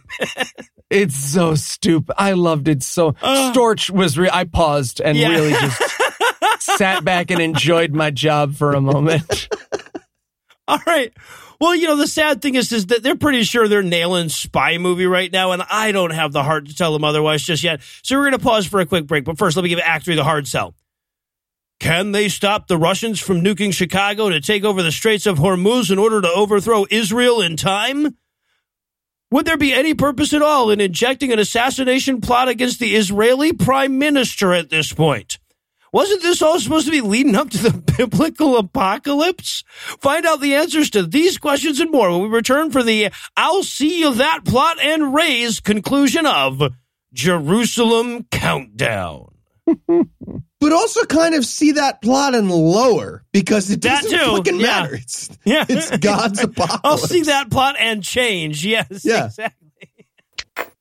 Agent Sean Johnson, I have you at last. You'll never get away with it, smelling cough. That's what you think. Uh, sir, a message from the High General. Ah, yes, what is it? Uh, in in front of the agent, sir. He doesn't know our codes. Speak freely. Uh, oh, okay. Uh, he says the package has been delivered to the land of ten thousand lakes. Hmm. Um, Minnesota? What? No, no. Yeah, Mm-mm. yeah what, what the hell?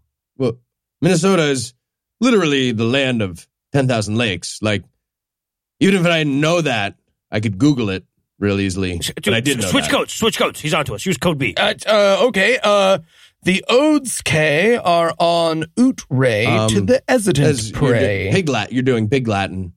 So you said codes are en route to the president. Damn it. Man, follow Omega Protocol. Uh, yep, finally, just so you know, you're Choctor Chald, and he says, Wow. Chont churry about the trash. It will cheer up on its chone. Well, Uh, yeah, I didn't get that one. aha, I knew it. And, Now get me my chemroid dream. okay. Choke.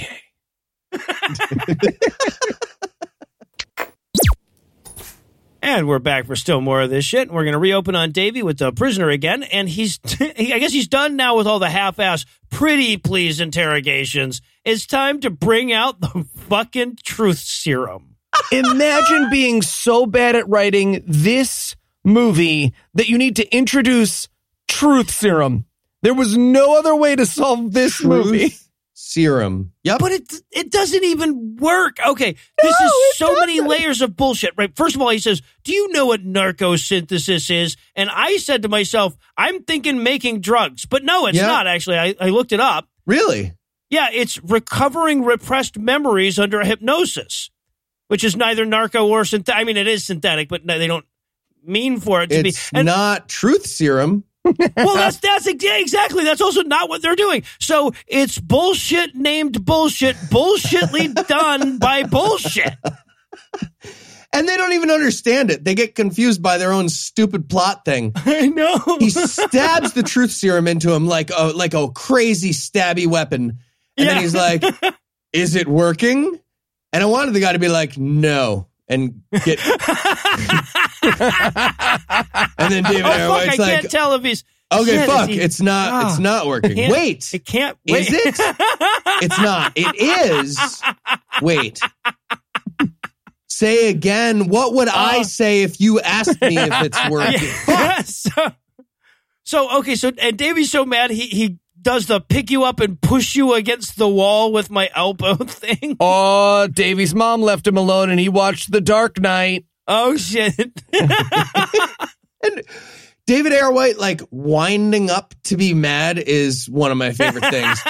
he's like, he's trying to be like the badass cop, but he has to like build into it. And then it turns into just like, smell my elbow. What? Where's the nukes? Smell my elbow again. The truth is the truth serum working now?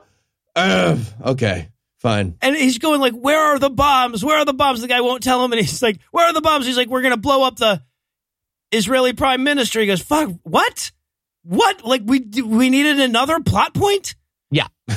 and and honestly, it's because we needed Eve to fail uh, yet again in this movie, right? Because this is where they they split up. Eve's like, "I'll go save the prime minister," and and he's like, "Okay, I'll go to Chicago and find the bombs." I bet one of us will be successful. oh, and then they're they're about to run off, and he goes like. She goes, Shane, I know that there's been no hint of romantic interest between the two of us until this very second, but it's act three. You want to, you want to kiss or something? We're probably not going to see each other again in the movie. Yeah.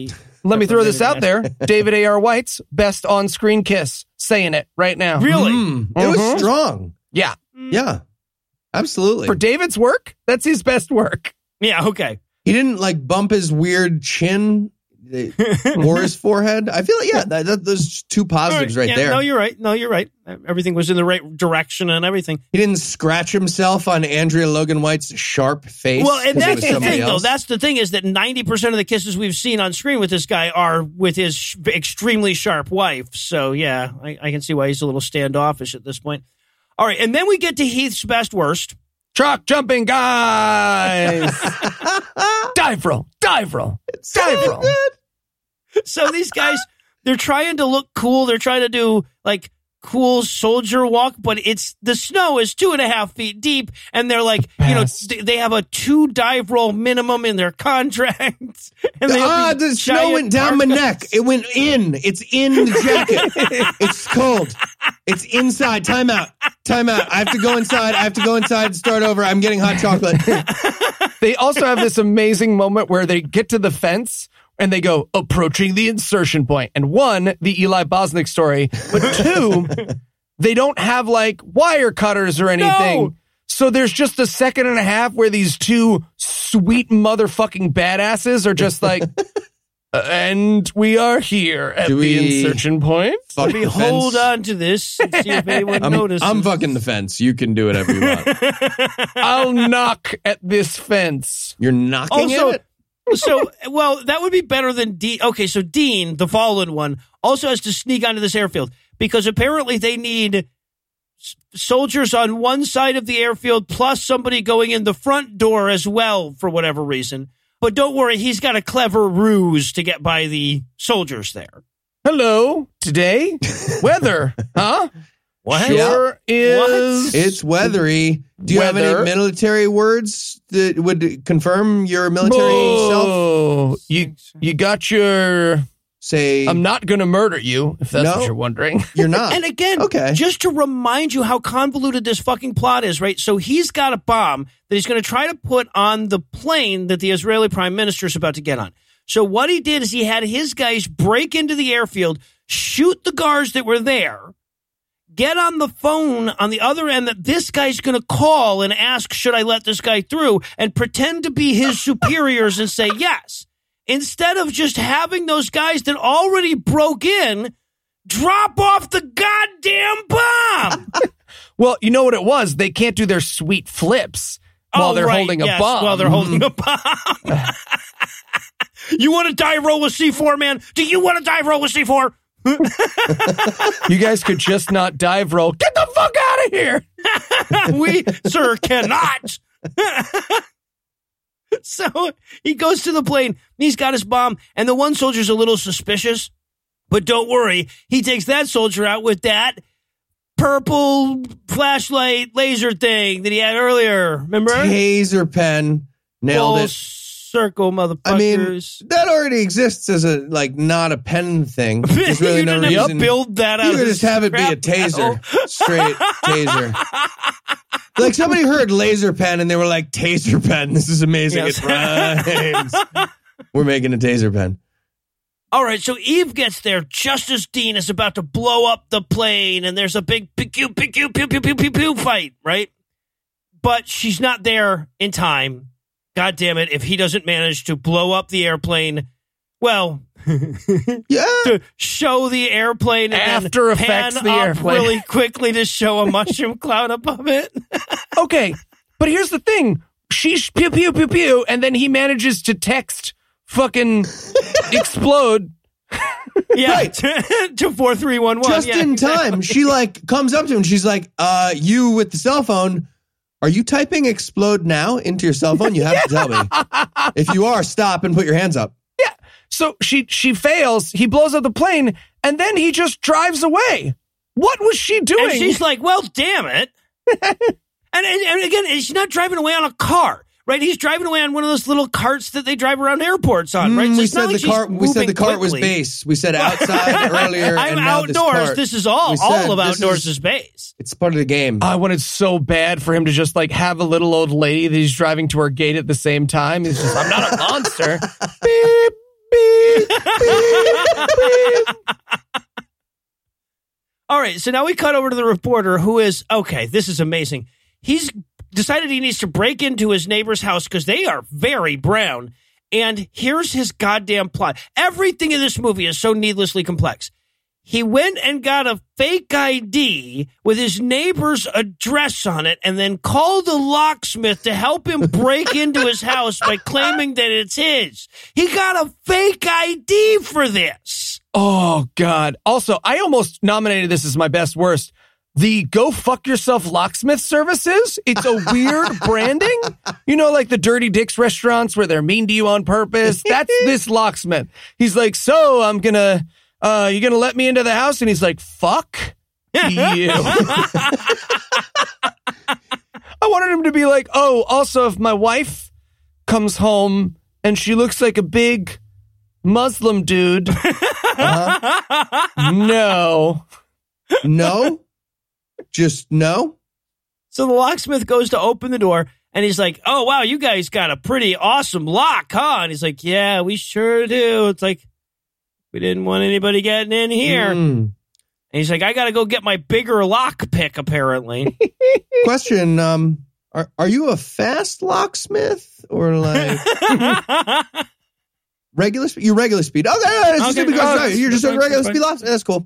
You're gonna get another tool though from your school bus. Why is he in a school bus? By the way, is that a locksmith thing? Do they need a giant, giant? well, apparently, you need a lot of amount different equipment? lock picks. You know, like he needed a totally different type for this lock. How big are lock? Is that that's little like pieces? Right? What? Okay. Well, what what he gets is a is a Sybian, right? He's, he crams this vibrator against the door, and there's just this and it pops open. And he's like, "Got it." Oh. And then he leaves, and the reporter guy starts sneaking around the house looking for a pop scare. okay, but it's decorated. This house is decorated with what is scary to David A.R. White, we're going to learn. Like, Nonsense. They have a map and pictures of what who I assume was Sammy Davis Jr. Like, and what was going on here? I think- Well, they, they they find like fucking Muslim letters on the walls, just like the ones the terrorists use, right? And and again, we're supposed to just say like, "Oh, look, fucking Arabic script. They must be bad guys." Why would they paint the walls with Arabic? If you're This is a great okay, question. If Seems you're a a, weird one. terrorist, you you rent a house at one two three Maplethorpe Lane, and you're trying to blend in, and you're like, all right, what do we um we paint some paint something on the wall, something terroristy on the walls, right? In Arabic. Yeah, well, Obviously, clearly. yeah, sure. All Really, right. And hey, when we're when we're setting up our, our terrorist maps and stuff, let's stack them one on top of the other. Yeah. That way, if somebody finds one, they'll think, oh, they're only going to bomb this town, but then they pick up the map and it'll be like, whoa, they're going to bomb two, three, no, four towns, right? Okay, That'd but so- still, let's put the red X's where we're actually going to do it. well, so yeah, we no, Oh, obviously, for sure. you Yeah, gotta have the red. X's on I the feel like bombs. I mean, we'll- Are we we'll not going to have a fucking city. timer that shows you how much time is left on the bombs? Come on, Right. Obviously, Okay. What should the Arabic on the walls say, though? What do you want it to say? Like, Oh, I wish there was a way of finding out what this said in Arabic. God, I wish. Man, do I want to know. it just says, "We are the on a terrorists. Please falafel." don't translate." yeah, right. Oh, also, any chance this movie had of not being the silliest thing possible is offset by the fact that the reporter, when he finds the maps, holds the flashlight in his mouth like a big old dick. he does. Yeah. so any tension that this movie was building is t- thrown off by this chubby gentleman being like, uh huh. Uh, uh, uh. Oh, no. Carry Young. Not Carry Young. so much, so much drooling. I'm drooling. Yeah, so yeah. He's about to leave and he's like, "Oh, you know what? I just I didn't look in the basement. Those are always super creepy. I should go down there." So he goes down there. This is where he finds all the terrorism blueprints that they've left about. Why? Oh. Why is he still looking around at this point? Like, can he not call it in now? Like, if he was like, "Hello, FBI, my neighbor has terrorist stuff and guns that I found," and they'd be like, "Well, did you check all the rooms, including the basement?" Maybe there's a perfectly good explanation in the attic. Did you check the attic? Do they have Yeah. like suitcases that are not bombs that would disconfirm your theory? You need to go downstairs. You can call us back. So yeah, so so then we cut over to the scary Gutterin dude who's driving home just that very minute. Right? Yeah, Muslim guy and and his henchman who appears to be Emo Phillips are driving to go get the suitcase nukes. yeah. Yeah, right. So he gets the call from the fallen one telling him it's time. And just then, fucking Chicago reporter guy finds all the suitcases, which have Oh. smaller suitcases inside of them. Why would that be helpful? Like him seeing suitcases just being like, "Oh, is that Louis Vuitton?" Like those are nice. But even better, at this moment, we get to see what David A.R. White thinks the inside of a nuke looks like, and it is glorious. I am so glad that this is an audio medium so that I can tell you, the listener, to picture a coffee can with wires coming out of it, and for you to be 100% accurate in what this Oh, suitcase nuke looks like. it's an Acme anvil and Acme dynamite, and there's like an emu in there. It's ridiculous. Yeah.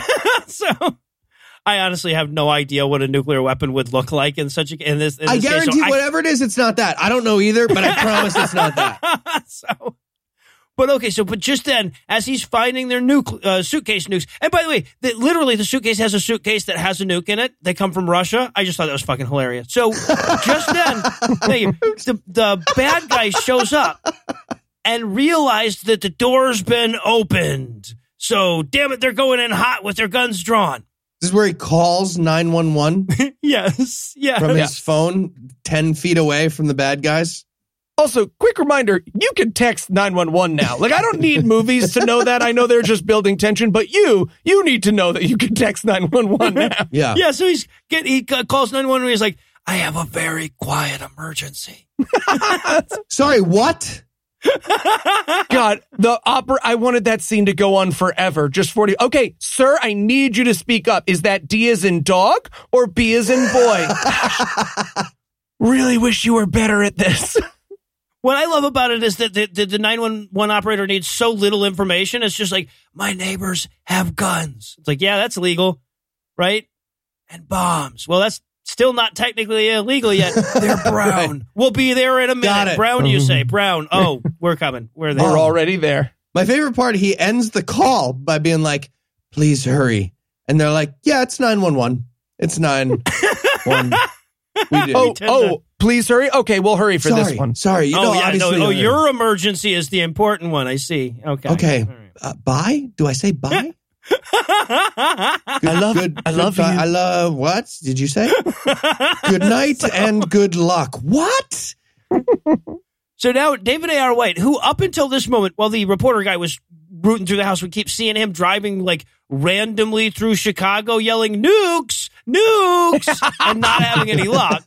Right. But now he gets a call that, that about this 911 call. He's like, Hey, we just got a report of a 911 call of a guy saying there were some bombs with some brown people. And he's like, that must be my guy. So he starts heading that way. Luckily, he just knows Chicago real well. Yeah. So he gets to the house.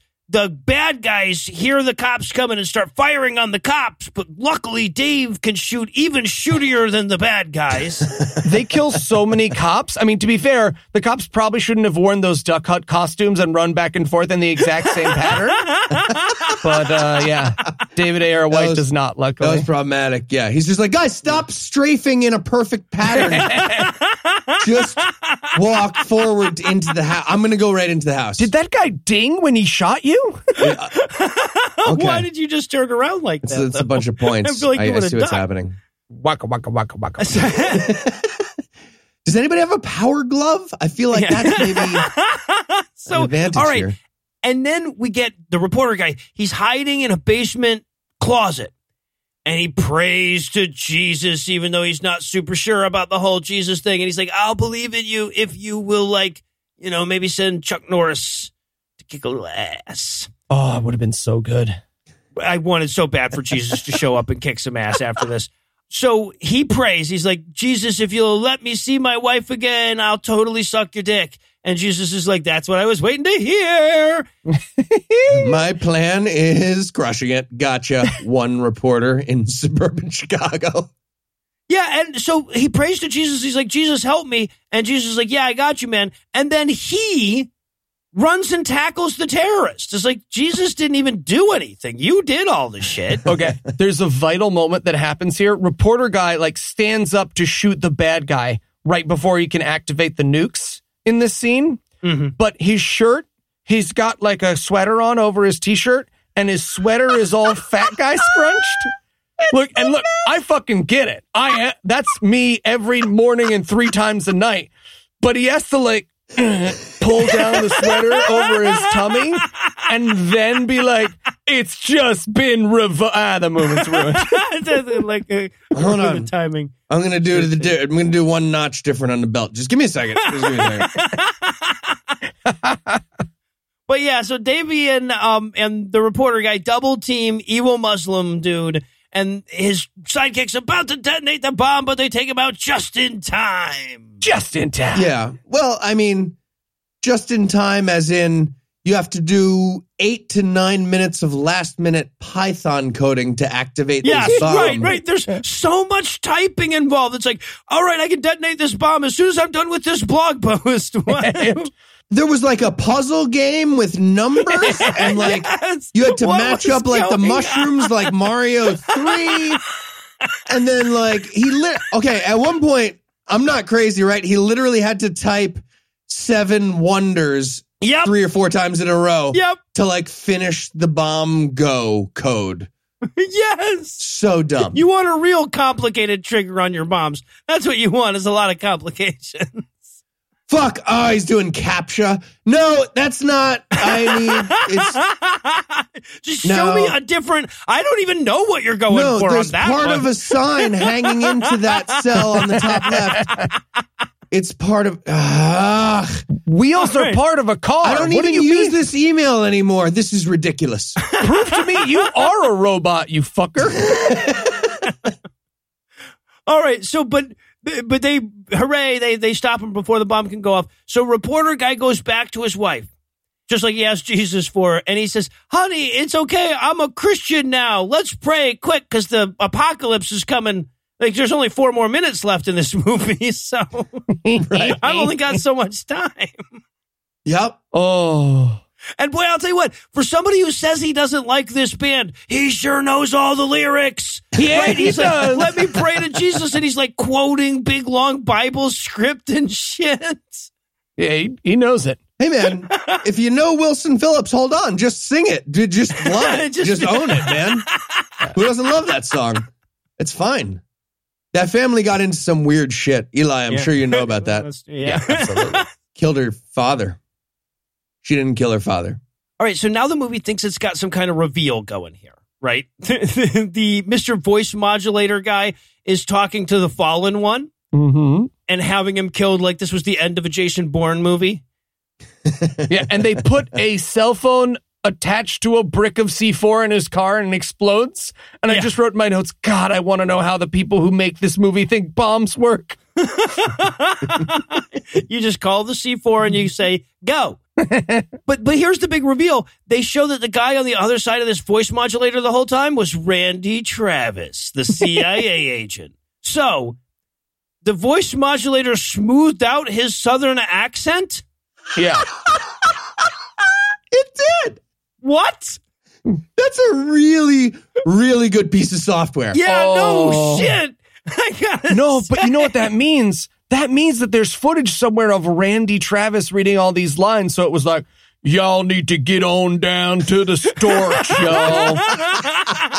Drop off this, that, and their nuclear decagogue, de hecalogue, de denon heckin rockalong.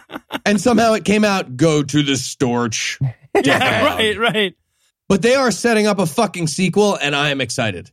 Oh, They're they it up so absolutely. fucking hard. It's uh, only been nine years since they made this, so I'm quite certain. Fingers They're almost done. Oh God! Yeah. how that. many hopeful sequels have we seen? Right? Like how many movies have we seen where we're like, they're like, we're gonna do a second one, and we're like, no, you're no, the fuck, you're not. Okay, this one I will fund. David A.R. White, I know you're listening. I will personally, I will borrow money from everybody I know with money to fund the sequel to this thing. I want it to happen so bad. All right, so but we have to wrap it up now. Uh, If you recall, there's still an apocalypse coming. So Davey calls Eve and he's like, "Hey, I totally nailed my half of the plan where uh, I was supposed to find all the nukes before they went off. Your half of the plan where you stopped the Israeli prime minister for uh, getting exploded. How'd that go? Did you do good on your half? No. Mm. I am looking So at the dead bodies still. I've been sitting here this whole time, actually. 500 gets you into the Hall of Fame? Yeah, Go well, team. that's actually that's twice now that we've split up, and you got somebody killed on your half of the plan, and I succeeded. Just going to throw that out there, actually. And then, so they're talking on the phone, and she's like, "Yeah, I feel really bad. Got the prime minister killed." And in that at that exact moment, by coincidence, the rapture happens. Yes. Like, like if he had spent the entire goddamn movie in his underwear eating Cheetos, this movie would have ended the same. Mm-hmm. Yep. Oh, I love when movies go full rapture. I love that none of the Christian Chicago cops or firefighters got raptured. Which I yeah, right, here. right. Uh huh. What the fuck were they doing? Yeah, so just completely unrelated to the plot. Everyone starts screaming. There's some weird lights in the sky, and then a bunch of clothes where Christians used to be. Yep. We see, by the way, that reporter guy got in just under the fucking wire, right? Oh. Him and his wife get to go to heaven together. His wife is never going to let him forget that. They're walking around heaven, going to the blowjob fountain. She's like, You like it up here, huh? Yeah, Another couple nice. of minutes, you'd be down there with the All right, Scorpius no, yeah. locals. I know Huh? you said that. Mhm. Already have said that, honey. Right? Honey, you mentioned that. It was because Just saying, you I was highlighted right. that. Bi- yeah, you, you Yeah. were. Yep. You Don't were want right. outfit stuff now, Uh-huh. do you? What? No, this is. We are in heaven. I am loving this. So, and then okay, so we cut back to Davy, and he's like, "Hey, Eve, we're still on the phone. Did the rapture just happen there too?" And she's like, "Yep, totally rapture." And he's like, "I'll drive very fast to you." And she's like, "But I'm in Washington D.C. and you're Chi- in Chicago." And he's like, "Yeah, no, I figure I can cut it down to nine hours, maybe instead of ten and a half if I haul ass." I'm Maybe coming we, for we you. each type out a different title card. Maybe you're in uh, Bethesda, and I'm in. I don't know, Wilmington, Delaware. Is that close? yeah, and then he says, "Like, "D- don't worry, Eve, there will be a sequel." It's going to take a minute. It's a really long drive. I might look nine years older when I get there. Also, this is where we learn that Eve's dad got raptured. She calls her dad. Oh, and, that's right. and he can't pick up. And we they like show his clothes laying there next to his cell phone. Yeah, So- he was a completed Jew. Yeah. Moral of the story: you have to complete your Judaism and become Christian. Yep. The end. Absolutely. Yep. And well, that's going to do it for our review of Jerusalem Countdown. That's not going to do it for the episode just yet because we still need to fill in the blank for next week. So, Eli, tell us what's on deck? Well, Noah, occasionally Pure Flakes puts out a series that's just too damn good to miss. Really? In this case, it's the Christian remake of Sons of Anarchy. I'm so Sons of Thunder. Schmanarchy. Yeah, right. Sons Sons of Archy. Yeah.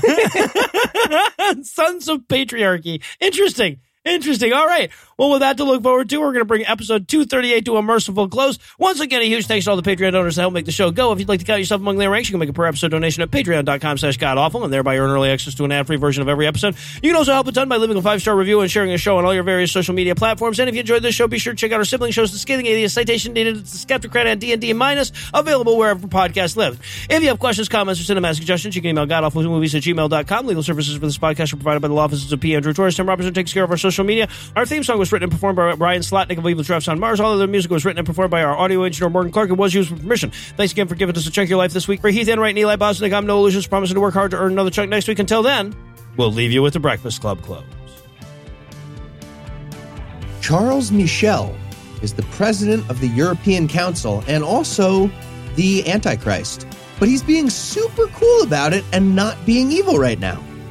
Author of the source material John Hagee would go on to blame the Jews' disobedience to God for the Holocaust, and then later issue a formal apology to Catholicism for pointing out that Hitler was one of their guys. Allegedly. Evil terrorist cell would eventually be taken down when Sean Daughtry cracked their code of A being one, B being two, etc. What's Hey,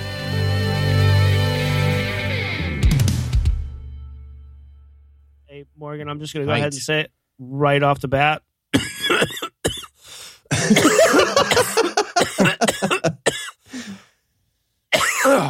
just all fucking day. Just get ready for it. I'm going to be all goddamn day. So, apologies. I'll mute where I can. Um, which Eli Heath, that means I'm going to be muting my record microphone, not my Skype microphone, so you guys get to still listen to it. But hopefully, uh, I'll, I'll cut a lot of it out for Morgan. uh, okay. I was Hey, going to say I was I, don't going to have a try. mute, I don't have a mute button for my mic, so I also don't have a mute button, Morgan. It's weird that they wouldn't have mute buttons on their microphones. Isn't that weird, Morgan? That that wouldn't be a I thing. I think we all have the same microphone. yeah, we do. All right. Where's the mute button? Is it this white one? It's no, it's it's how you have it set up. It's how you.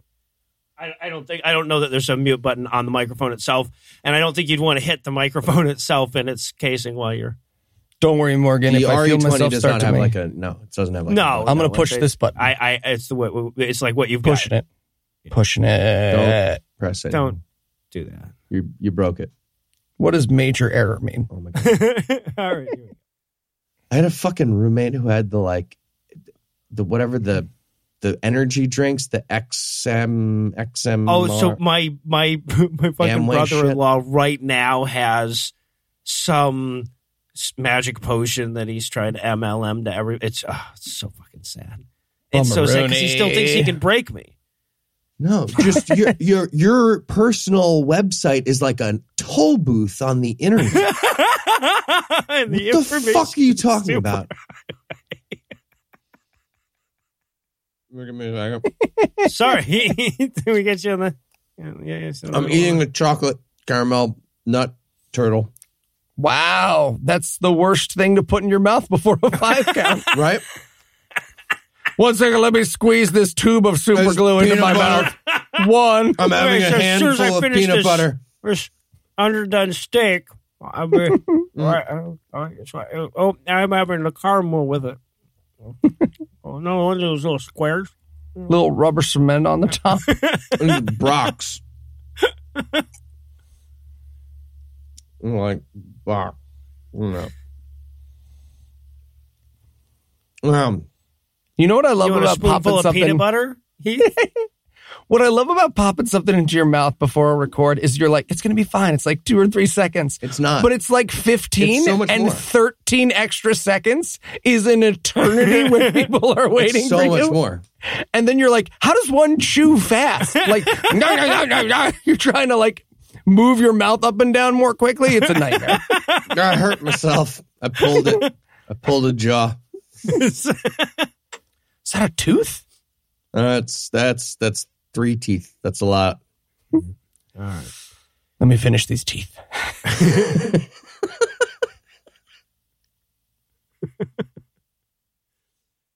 The preceding podcast was a production of Puzzle and a Thunderstorm LLC, copyright 2020, all rights reserved.